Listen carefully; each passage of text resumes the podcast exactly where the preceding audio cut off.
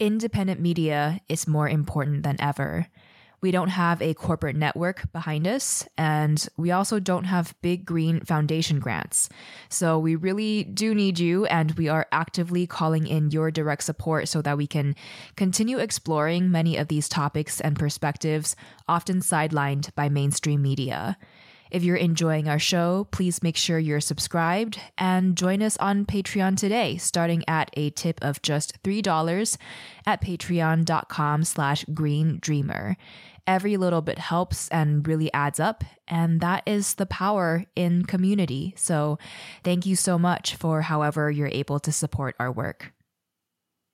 I think it's really just being conscious and as aware as possible of, of what our options are and then trying to take these little steps on you know on a daily basis or in the context of a vehicle uh, whenever the choices are presented just to try to do the right thing and try to you know make a positive contribution.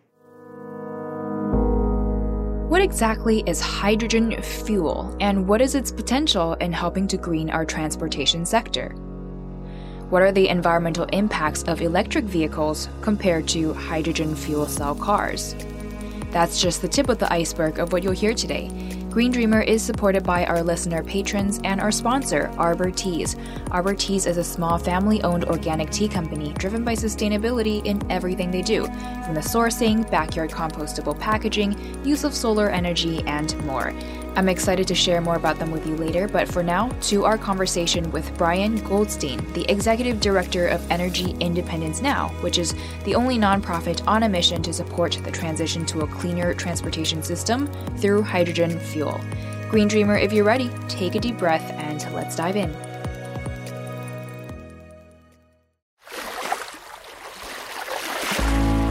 Hey, it's Kamea Chayne, and this is Green Dreamer, a podcast for creatives, visionaries, and entrepreneurs dreaming of a sustainable future.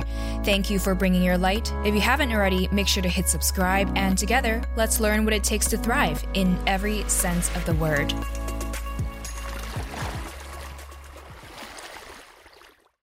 Well, I'd have to say it was really my parents early on that that got me started. I mean, we are an animal family. When I was born, we had five dogs, and I learned, you know, just to love animals right off the bat.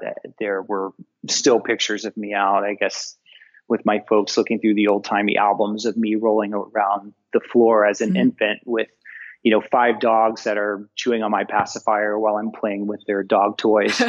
you know, it's more than just having pets. It was this sense of responsibility that my parents really instilled in me in that, you know, we have to take better care of the things that are reliant upon us that that don't have the ability to necessarily take care of themselves and that we have this greater responsibility to, to look after them first and to make sure that they're well cared for and so it was really this uh, compassion for animals very early on and then I spent a lot of time in the outdoors with my folks. You know, a lifetime ago, I, I actually grew up in a relatively small town in Alabama.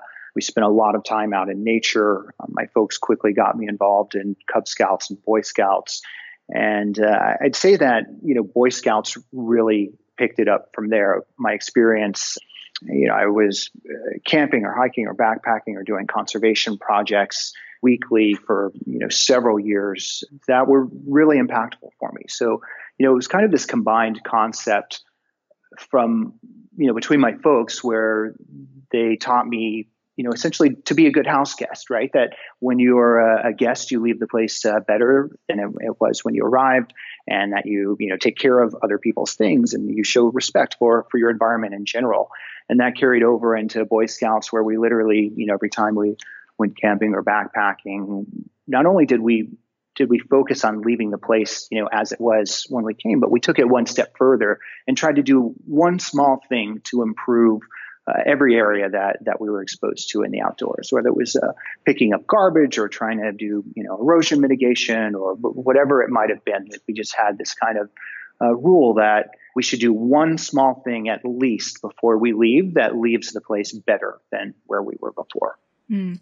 And I know it's been quite a journey for you since then, but what's your personal path look like that led you to becoming executive director at nonprofit Energy Independence Now?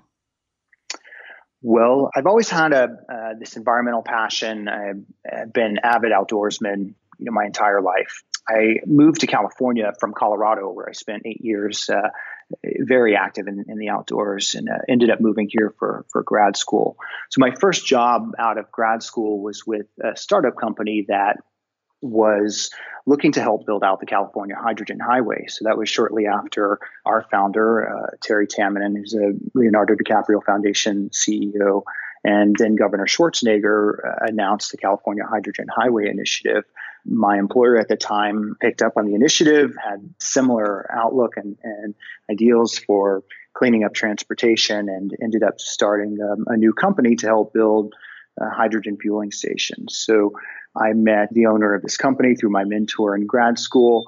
And what I really liked about it was that it had this kind of intersect of environment and sustainability with the automotive industry, which is a lot of fun. And at the time, you know, there were the auto companies were really active in this kind of new environment of you know, hybrid vehicles and this new concept of cleaning up transportation, which was in a way kind of backlash to the you know the Hummer movement. So that just those very conspicuous, massive trucks. The auto industry was kind of coming around with the with the Prius and uh, with other hybrids to really kind of create this this side movement. And so this this first job out of grad school really offered me this opportunity to participate in both worlds, in the sustainability world and with some of the the fun and, and sex appeal, so to speak, of, of like the automotive industry. Mm. And for our listener hearing about EIN for the first time, can you share briefly what the organization does and how you go about doing this? So, EIN is the only environmental nonprofit that just focuses on hydrogen. We have our roots in um, drafting the California Hydrogen Highway Initiative for then Governor Schwarzenegger. We early on in the in the movement uh, drafted or co-drafted legislation with Union of Concerned Scientists requiring that 33.3% of hydrogen sold for transportation use in California is renewable. And the interesting thing about that, that was 2006. It was nine years later that you could finally actually walk into a, a, dealership as a consumer and drive one of these cars off the lot. So we knew, you know, very on that it wasn't, you know, just enough to uh, be driving zero emission vehicles, but we needed to make sure that the entire value chain, so to speak, behind the vehicles uh, was renewable, and that we were setting a path to achieving you know 100% renewable fuel and vehicles with zero emissions. Mm. And I'd love for us to start with the basics. So, can you walk us through an introduction to hydrogen fuel? Like you mentioned, this was already a thing back in 2009, but it's the infrastructure is more so available today to support this actually being realized for for consumers. How new is this innovation in general beyond that and how exactly does it work? Well, it's actually very old technology. I mean, this is the same technology that we used to send humans to the moon in, in the 50s hydrogen production technology is well over 100 years old and has been used extensively for massive industrial purposes from fertilizer production. So, um, fertilizer ammonia is NH3, so it's, it's primarily hydrogen. To refining oil into gasoline, hydrogen is used to you know clean up the impurities in, in oil. It's used for um, all, all, sorts of, of massive industry, right? So the technology is old, the fuel cell technology is old, and the uh, technology behind electrolyzers, which separate water into hydrogen and oxygen, is, is actually very mature as well. So we've used that in spacecraft, as I mentioned before, and in submarines as well, where they would, rather than capturing the hydrogen, they would capture the oxygen so that the folks in the submarines could, could actually breathe. So the technology has been there for a long time. It's finally becoming cheap enough, or it actually became cheap enough for individuals to own fuel cell vehicles, you know, over the last 10 to 15 years. And the primary constraint to widespread adoption of the vehicles is, is really the fueling network. So it's it's not a technological hurdle at all. It's really just an economic hurdle. So without enough vehicles on the road to guarantee demand at the stations, developers didn't really have the financial incentives to just go out and build these stations and hope that drivers w- would come and you know help them pay back the, the loans that they had to take out for, for the equipment. So EIN worked with the state of California to commit to building the, the first 100 stations. So California committed $200 million uh, to build the first 100 stations. About 40 of them are open right now. Another 25 are under construction. And the California Energy Commission is right now issuing a, a grant for the next round of stations. So we'll probably see anywhere from 10 to 20 in the next round, and then we'll likely have one more round after that. So we have this kind of like the chicken and the egg issue where in order for people to want to buy hydrogen fuel cars, they want to know that there are convenient charging or fueling stations already available. But for cities and developers to invest in this infrastructure, they also want to know that there's already demand for it. Absolutely. And so, you know, California, thankfully, is very forward looking in that context and realize that, you know, the role of the, the policy community is to help push movements that are good for the people that don't necessarily have the economics behind them to to drive themselves. Mm. So they had the foresight to say, okay, if we build these stations, you as the automotive community, will you commit to bringing the cars out? And several companies uh, did make that commitment. So we we started to see this ebb and flow of 10 stations would open up and car companies would release, would release uh, you know, a thousand cars here and then more stations and then more cars. So you know, we're finally getting to this critical point or tipping point, so to speak, where we're getting enough cars on the road and we have enough incentives at the state level to start driving developers to, to go in and build these stations without state grants. And so uh, California now has about 6,000 fuel cell electric vehicles on the road. And like I said, we're on our, our way to 100 stations. So EIN is now doing the work to try to figure out what it's going to take to build the second 100 stations and then the economic and financial analysis to figure out how the uh, free market can pick up investment to get us to that critical mass of you know a thousand plus stations that we need to really open up the industry for all consumers. Hmm. So when I talked about hydrogen fuel on my Instagram account and asked if my audience had any questions about it or any comments, uh, someone said that it's not very efficient to create hydrogen fuel because it takes energy to create hydrogen energy. So is this true? Has this changed? And what do we need to know about the process of making hydrogen fuel? Well, I guess I should have addressed this a little bit in the uh, in the intro to hydrogen fuel. So, you know, backing up at a broad level, hydrogen is the most abundant element in the universe. It, it's literally the you know the connective molecule that that really connects most of what we see and do around us, right? So, the issue with hydrogen is that it doesn't exist by itself in nature, right? You can't just pull it out of the air and, and store it without some type of, of energy input because it, it wants to uh, attach to another molecule. And typically that other molecule is oxygen. So if you burn hydrogen or utilize hydrogen in a fuel cell, which um, is an electrochemical uh, reaction on a combustion, it will seek out oxygen. And this is what creates the energy. It will seek out oxygen and then uh, essentially create water as the only byproduct. So there is an energy input requirement into isolating hydrogen so that we can then store it in whatever form we want to, whether it's gaseous or, or liquid. And the real trick, as with any other energy component, is just making sure that the inputs are sustainable, right? So, you know, the hydrogen fuel that I fuel up with you know once a week with uh, my car at the station is is only as renewable as either the electricity that's gone into electrolyzing water or as the renewable gas that goes into you know extracting uh, hydrogen from methane so that renewable gas can come from anywhere from dairies to wastewater treatment plants or landfills and I'd say it's it's really the same concept or hurdle with battery electric vehicles, right? The the vehicles are only as clean as the electricity behind the the plug. So we really don't often put a lot of consideration into, you know, what's going into, you know, the entire value chain behind the actual plug where we're plugging in our cars. But the fact of the matter is that, you know, the state of California is somewhere around 33% renewable right now, 34%. And so, you know, our battery electric vehicles are, are running on a, about 33% renewable fuel. So we have, a, as a state, have a goal of, you know, at a grid level, reaching 100% renewable. And uh, EIN is working very hard to make sure that we have the same standard for hydrogen fuel as well.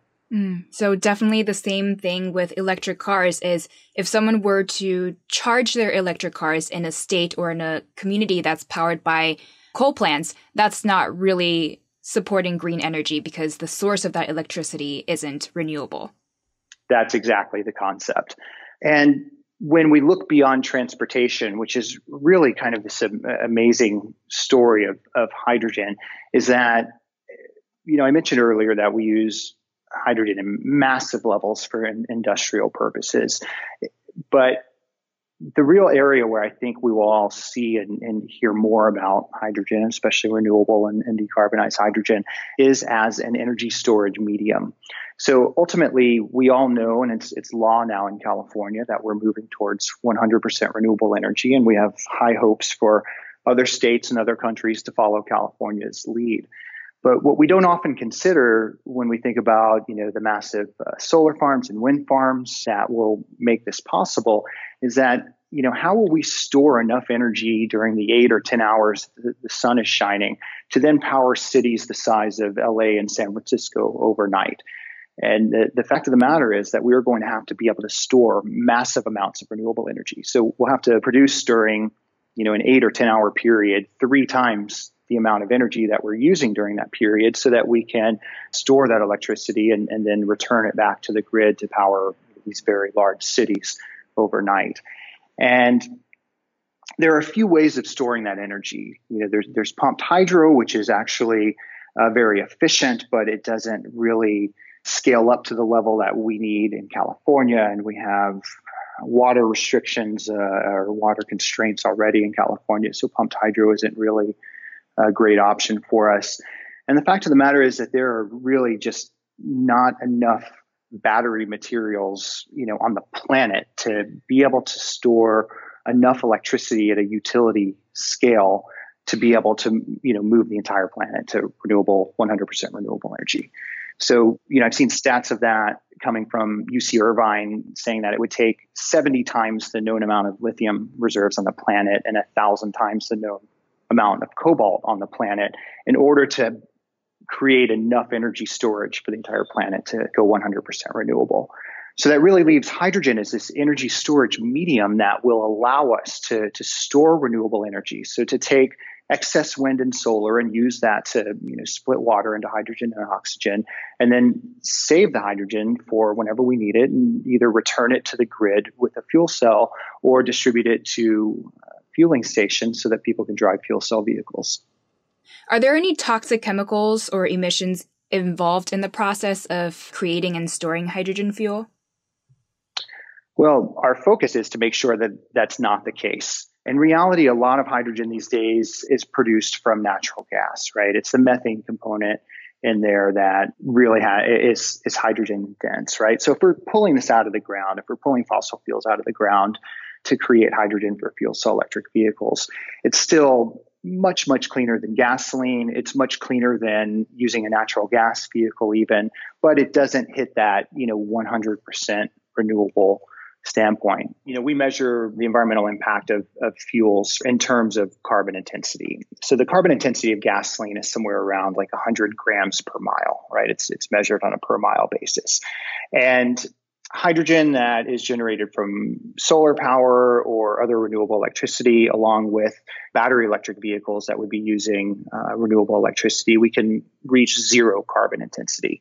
But if you take methane emissions from a dairy farm and capture them instead of letting them you know, be released into the atmosphere and then use that for renewable hydrogen, we can get those carbon intensities down to negative 280. So at that point, you're literally cleaning up the atmosphere while you're driving these vehicles. You're, you're not just having like a, a zero impact, you're, you're actually having a positive impact uh, on the planet by using fuel that's derived from renewable gas. So the methane component isn't always a, a bad thing, but it's not as clean as we would like it to be if, if you're pulling it out of the ground. That's certainly not the direction that we want to take this. Mm. And when it comes to electric cars compared to hydrogen fuel cars, let's say that th- both of the sources come from renewable energy. What what are the other environmental impact differences between the two? So at that point, we're really looking at you know what are the components going into the cars. If the cars themselves and the fuel has you know zero impact or zero emission uh, you know what's the impact and the life cycle of the materials that are going into the cars? So look i'm a big battery electric vehicle proponent as well. I you know think this is great technology. And my personal beliefs and, and the views of ein is that this is going to take a portfolio approach. We need both technologies in order to achieve our, our goals of 100% sustainable transportation right? And we can get into that in a few minutes. But you know, we don't know yet the implications of, of, recycling or reusing or disposing of massive amounts of, of batteries, right? So we, we do know that they are recyclable. We know that there are other uses for batteries that are no longer efficient for cars, but you know, they still may be usable for, you know, other applications. What we don't know is whether there is enough lithium or cobalt or whatever the other materials are that we're using in our batteries in the world. What is the impact of extracting them from wherever they're coming from on the planet and then moving them to a processing facility where they can be you know processed to the point where they're they can be put into batteries and then manufacturing the batteries and shipping the batteries to car manufacturing facilities so there is really a impact from producing uh, batteries at that scale. And certainly there will be an impact from disposing of batteries at that scale. Now, is that something we can overcome? I, I certainly hope so. I, I'm certain that we have the ability to overcome issues like that, but there's still you know outstanding questions and and still you know obstacles in our path to really achieving a true sustainable transportation system. So it sounds like with hydrogen fuel, it does take energy to create that hydrogen fuel. Ideally, that can come from a renewable source. And with battery electric vehicles, we need material to create the batteries. The battery packs are also heavy and add weight to the vehicles that need to be transported around with that energy. And also there's a question of what's going to happen to that material and the recyclability of that material. So it sounds like both of these alternative fuels you mentioned earlier that you think that we should take a portfolio approach. So do you think it's just about capitalizing on these different types of energy in different situations? And what would that look like? Like, where would it make more sense to apply one versus the other? So there are certainly limitations on the vehicle side from, you know, adding enough batteries to be able to move a fully loaded pickup truck or consider a, a bus or a class 8 heavy duty 18 wheeler as we call them in the, in the US, right? So, you know, is it possible to electrify those and use batteries to propel those vehicles? Absolutely.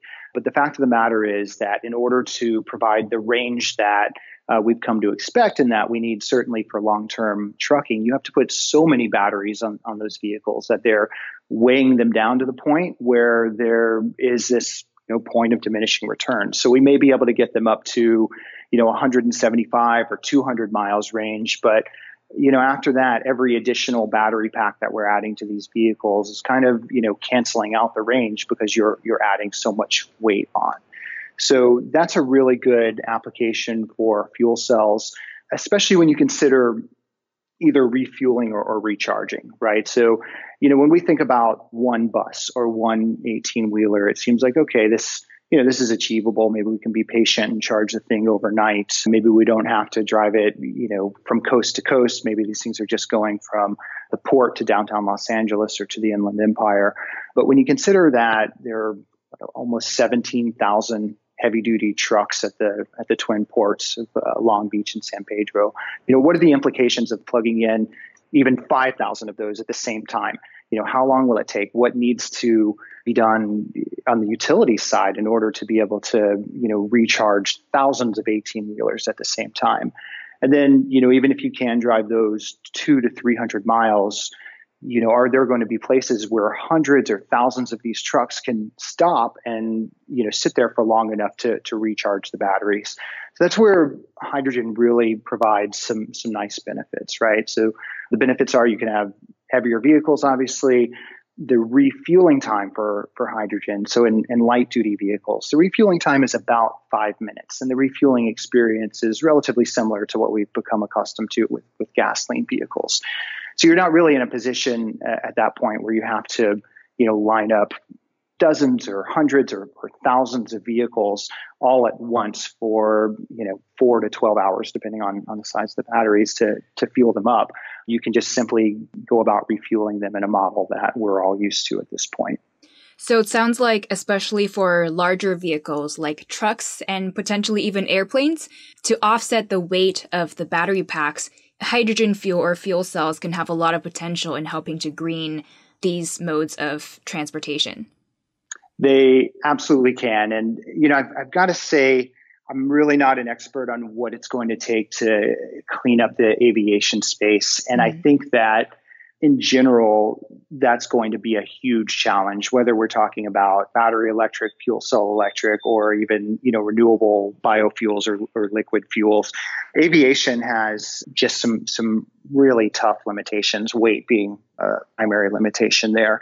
And we're seeing some really interesting advances in that area and some small aircraft, but, you know, I'm, I'm not sure what to expect out of like commercial aviation and, and how to clean that up besides you know the renewable components and, and traditional liquid fuels. So i think that's kind of the you know the new new frontier and a place that will have obviously a, a huge impact. And uh, I think that, that provides a, a, great challenge for the you know for the great innovators and, and entrepreneurs of the world to really take on something that isn't necessarily proven and do some you know experimenting in r&d in a safe manner to try to come up with these breakthroughs that will that will clean up aviation. Mm. now with you know with with ground transportation as i mentioned before none of this technology is really new whether it's battery electric vehicles or fuel cell electric vehicles. It, it's really been a case of you know the economics of, of implementing those and, and, consumer will. But for aviation I, I think there are some more challenges there. Yeah so we'll start from the ground. And given that fuel cell is still relatively new, at least in the minds of consumers. What's been your greatest challenge in getting the word out there about this option and encouraging people to make this shift? You know, Americans really just want to pick a winner. And it seems that they're treating this battery electric vehicle versus fuel cell electric vehicle topic as, as a race. And a lot of people have made up their minds, you know, in a similar fashion to you know, those old guys like me that remember the VHS versus Betamax competition, right? That's just simply not the case for these vehicles. We will absolutely need both types of vehicles to achieve our sustainability goals, whether we're talking about California personal sustainability goals or, or worldwide goals, right? For example, if you only need a small vehicle, you're not carrying a lot of cargo or a ton of people, you don't have a long commute, and you don't need you know a lot of range, which would be expensive to put a lot of batteries into a vehicle and it would make the vehicle heavy. You know, battery electric vehicles have a, a huge role to play in transportation and probably, admittedly, a, a bigger role than fuel cell electric vehicles in uh, light duty urban transportation. But for those of us that want to be able to, you know, travel, say, back and forth between LA and San Francisco, uh, freely without changing our habits or to be able to you know fill the car up with a couple of friends and our dog and a few snowboards or sets of skis and go up to mammoth and back. Fuel cell vehicles are really going to open up those possibilities because they have the option of you know much longer range. The cars i drive on a daily basis have a range of you know, 312 miles and I think around 350 miles respectively. And those are, you know, relatively early versions of these vehicles. I read a release this week about a um, Chinese manufacturer that's putting out fuel cell electric vehicles that'll have up to a 600 mile range. Wow. So, you know, for example, I, I, I drive back and forth to San Francisco and Sacramento all the time, and I have to stop one time, you know, in the middle for five minutes to refuel the vehicle. And while I'm refueling, you can see 18 Tesla fast chargers lined up with, you know, all kinds of folks sitting there reading or taking a nap in their car while these things are, are charging up. And in the 30 minutes to an hour that it takes them to top off, you know, there may be other people lining up. So if you consider the fact that we have 29 million cars in, in California, roughly, 18 fast chargers at the halfway point between San Francisco and LA won't do it. So we're going to run into a point where there well, we're already running into a point where there are constraints on chargers.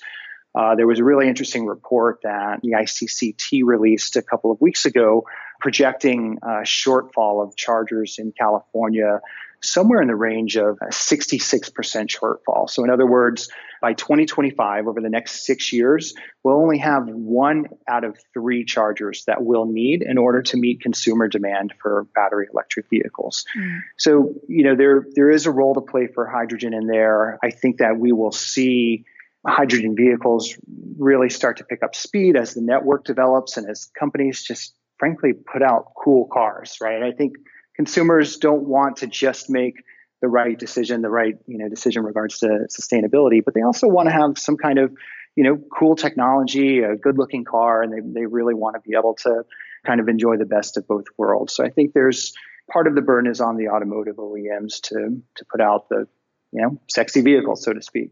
Definitely. Well, I had the opportunity to test drive the Toyota Mirai through EIN, and that was a lot of fun. I really enjoyed that experience. So I'm excited to see where this goes. And I'm sure there is a lot of new ones, but do you think it's safe to say that if people were to make more longer trips and if people go on a lot of road trips, it makes more sense for people to invest in hydrogen fuel cars? And for people that take shorter trips just within the city, maybe electric is the better option? That's probably a fair way to sum it up. You know, if you just have to drive 10 or 20 miles a day, if you have uh, workplace charging or a garage at home where you can charge, you know, the battery electric vehicle is probably going to be the best choice for you. But um, if you do want the options to drive to Mammoth or Vegas or Tahoe or San Francisco or Sacramento, you don't want to have to stop and wait for a, a charger on the way. You know, a fuel cell electric vehicle is going to be a, a good option. We also have to look at the fact that in California, about 50% of people live in multifamily housing. So access to chargers isn't quite as you know abundant as, as we really want to think right? So a lot of people don't have garages. A lot of people you know have street parking or don't have the ability to charge their cars at home overnight. And they certainly don't all have employers that are providing free charging at work. So we have constraints within california that are going to dictate people's access to, to electric charging. And I think that's a, a great place for uh, fuel cell electric vehicles. And I think that it creates sort of, um, you know, equal footing for folks in, you know, all of the communities around California that don't necessarily, like I said, have their own garage or don't work at a company that provides free charging for them. It, provides everyone uh, equal access to zero emission vehicles. Mm. And the last thing I want to touch on is that I think transportation is an area that is more difficult for the individual to influence on a daily basis with our other choices like food, the amount of waste we create, or just other smaller consumer products that we purchase because we, we have more limitations with transportation. Some people don't have access to these alternative fuel charging stations just yet. Most people can't afford upgrading to the greenest new car right away. And some people still need to drive to work every day or need to fly more or less frequently for work or family reunions. So we really want to help green our transportation sector, but in a way we're stuck being hypocritical in the sense because of the limited options that we have. So what do you think we can do as individuals to help green the transportation sector as a whole so that the options that we'll have available to us can continually improve and improve more quickly? Well, the first thing I can say is is vote. You know, find candidates that share our same ideals, at, at least that want to move in the right direction towards sustainability, that are providing consumer incentives, which are a huge component of consumer adoption of zero emission vehicles, and providing uh, you know incentives to the companies that uh, want to build these vehicles and the companies that want to build a charging network or a hydrogen fueling network. So I think really speaking our mind through our votes is a, a very important way to approach this topic. I also think just you know using our, our, voice, like not just sitting there quietly, raising awareness about these topics. If you're not in a community where you have access, you know, going out there and trying to to work with different organizations like EIN or work with your local leaders or or with your state leaders to try to make sure that you know your area is represented just as much as downtown San Francisco or downtown Los Angeles. So I think those are you know at a, a macro level a way that we can all have an impact. And then at a micro level, you know, as we are presented with these decisions, as someone has a lease that expires and you know knows that they need to pick up a new car, what kind of decisions can we make? If if you don't have access to charging or to a hydrogen fueling network, you know, there are still very efficient cars out there. There are still alternatives, and then there are hybrids as well. So I think it's really just being conscious and uh, as aware uh, as possible of, of what our options are, and then trying to take these little steps on, you know, on a daily basis or in the context of uh, a vehicle, uh, whenever the choices are presented, just to try to do the right thing and try to, you know, make a positive contribution. Well, thank you so much for sharing your expertise with us. We would, of course, love to keep learning from you and supporting EIN. So, what's next for you guys, and where can we follow you online? All right. Well, you can follow our social media, which is at DriveH2, or you can follow you know, us through our website, which is einow.org. What's next for us? We are releasing a paper that's sponsored by the DiCaprio Foundation on ZEV incentives. This is primarily geared towards policymakers to show the importance of incentives like carpool lane access or rebates for the cars, especially rebates for used vehicles so that, you know, everyone that can't necessarily afford to buy or lease a new vehicle still has access to this type of technology.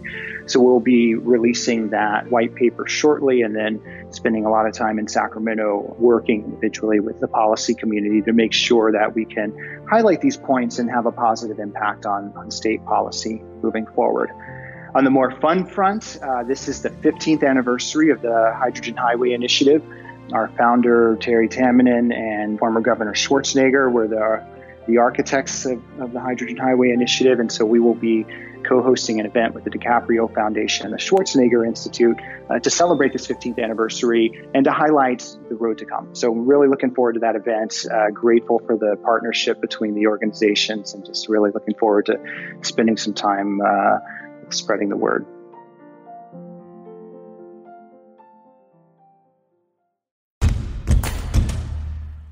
Before we go into our final five, here's a little more about our sponsor that I'm so grateful for. And if you or your loved ones drink tea, I highly recommend trying their tea out. Arbor Teas sources loose leaf and organic certified teas. They're the first and only company to package all their teas in backyard compostable packaging. Their operations run on solar energy, and all their business efforts are offset by Carbon Fund. I love supporting small businesses and also love that they're a tight knit and committed small team. They share lunch together every day, they compost everything they can at their facility, and just take into account how all their decisions impact the planet. To shop Arbor Tea's sustainable organic teas, just head to arborteas.com. That's A R B O R T E A S.com. In case you're on the go, I'll have this linked on our website as well. But for now, to our final five. Let's power through. What's an uplifting social media account or publication you follow? Well, I've got to say there are a couple. I mean, we have such strong leadership in California in this area. So I actively follow Terry Tamminen's uh, social media account, his Twitter account. So he is our founder. He's the CEO of the Leonardo DiCaprio Foundation, as well as Mary Nichols, who is just an absolute rock star. And we are, are lucky in California to have her at the helm of the Air Resource Board. What do you tell yourself to stay positive and inspired? You know, basically, I tell myself that we're fucked and that I I'm in a unique position to to try to help, and that it's it's my obligation to try to use the the platform that I have with EIN and my own personal voice to really try to make an impact. It, it, it's tough looking at the environmental challenges that we have, especially in a you know federal atmosphere where we're just moving backwards on you know environmental laws and regulations it's tough to stay up on that every day. And so what i realize is that i'm lucky to be in california. I'm lucky to be surrounded by a policy community that has a similar mindset when it comes to environmental issues and that i have an ability to go out and, and set an example for my community for our state and for the rest of the country and the rest of the world to make these steps a little easier to take. What's one thing you're working on right now for your health I have to take time for myself to make sure that I have an outlet for frustration and you know all the things that we all deal with at, at work every day. And you know, my personal outlet for that is uh, is exercise. What's one thing you're working on right now to live more sustainably? I just moved to a new house a few months ago, and I'm working on energy efficiency upgrades to the house. So I really feel like energy efficiency is is kind of the low hanging fruit, replacing old lighting with LED lighting or putting devices or lights or whatever it may be on timers, uh, making sure we have uh, insulation in the house. Some of these easy things that I can do on my own on the weekends or at night where I don't have to hire a contractor just to make our, our own home more energy efficient. And I think if we all took a look at our homes and our apartments and, and treated them in the same approach, that we could you know, collectively have a massive impact. What makes you most hopeful for our planet at the moment? Frankly, it's it's the leadership that I just mentioned when you asked about the social media accounts I follow. It's the fact that we have leaders like Mary Nichols and Terry Tamminen. You know, whenever I, I get down and feel like we're not making enough progress, I, I look to these leaders that are really just staying focused and diligent. And at times when, like I said, I feel like we're moving backward at a, a federal level, the folks that I admire the most are are doubling down. They are working that much harder to make sure that that we're all doing the right things. So that that's very inspiring to me. And what final words of wisdom do you have for us as green dreamers? Use your voice, right? It's, um, you know, the concept of not really feeling like this is just such an enormous task at hand that how can we individually you know have an impact it's it's really accepting the fact that we can all individually have an impact and that there are little things and big things that we can do and just to, to speak up especially to speak up for others that that don't have uh, as strong of a voice. Some of the communities in California that that suffer the, the most from our consumer habits, like the the folks that live around the ports and the airports and the thoroughfares that take you know all the goods that we buy on a daily basis from you know Amazon to Walmart or whatever it may be. You know there are thousands and thousands of trucks driving through these communities between the Inland Empire and you know the port of LA, for example. So it's to you know speak up for those that don't necessarily have a voice or don't have the bandwidth in their in their life to you know join the environmental movement. So I, I think that's the most powerful thing that we can all do to make a difference. Speak up for those who may not have the bandwidth to join the environmental movement. Green Dreamer, thank you so much for tuning in, and thank you for your continued dedication and courage to speak up whenever you're able to. You can become a patron of the show and join our Green Dreamer network by going to greendreamer.com slash support.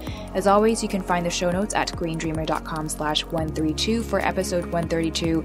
Reach me with feedback on how I can improve the show for you through the website's contact page, and you can find me on Instagram at Kamea Chayne and at Green Dreamer Podcast. Finally, as we're wrapping up, just remember, now more than ever, our planet needs your light to thrive. So if you haven't yet, hit subscribe, and I will catch you later, Green Dreamer.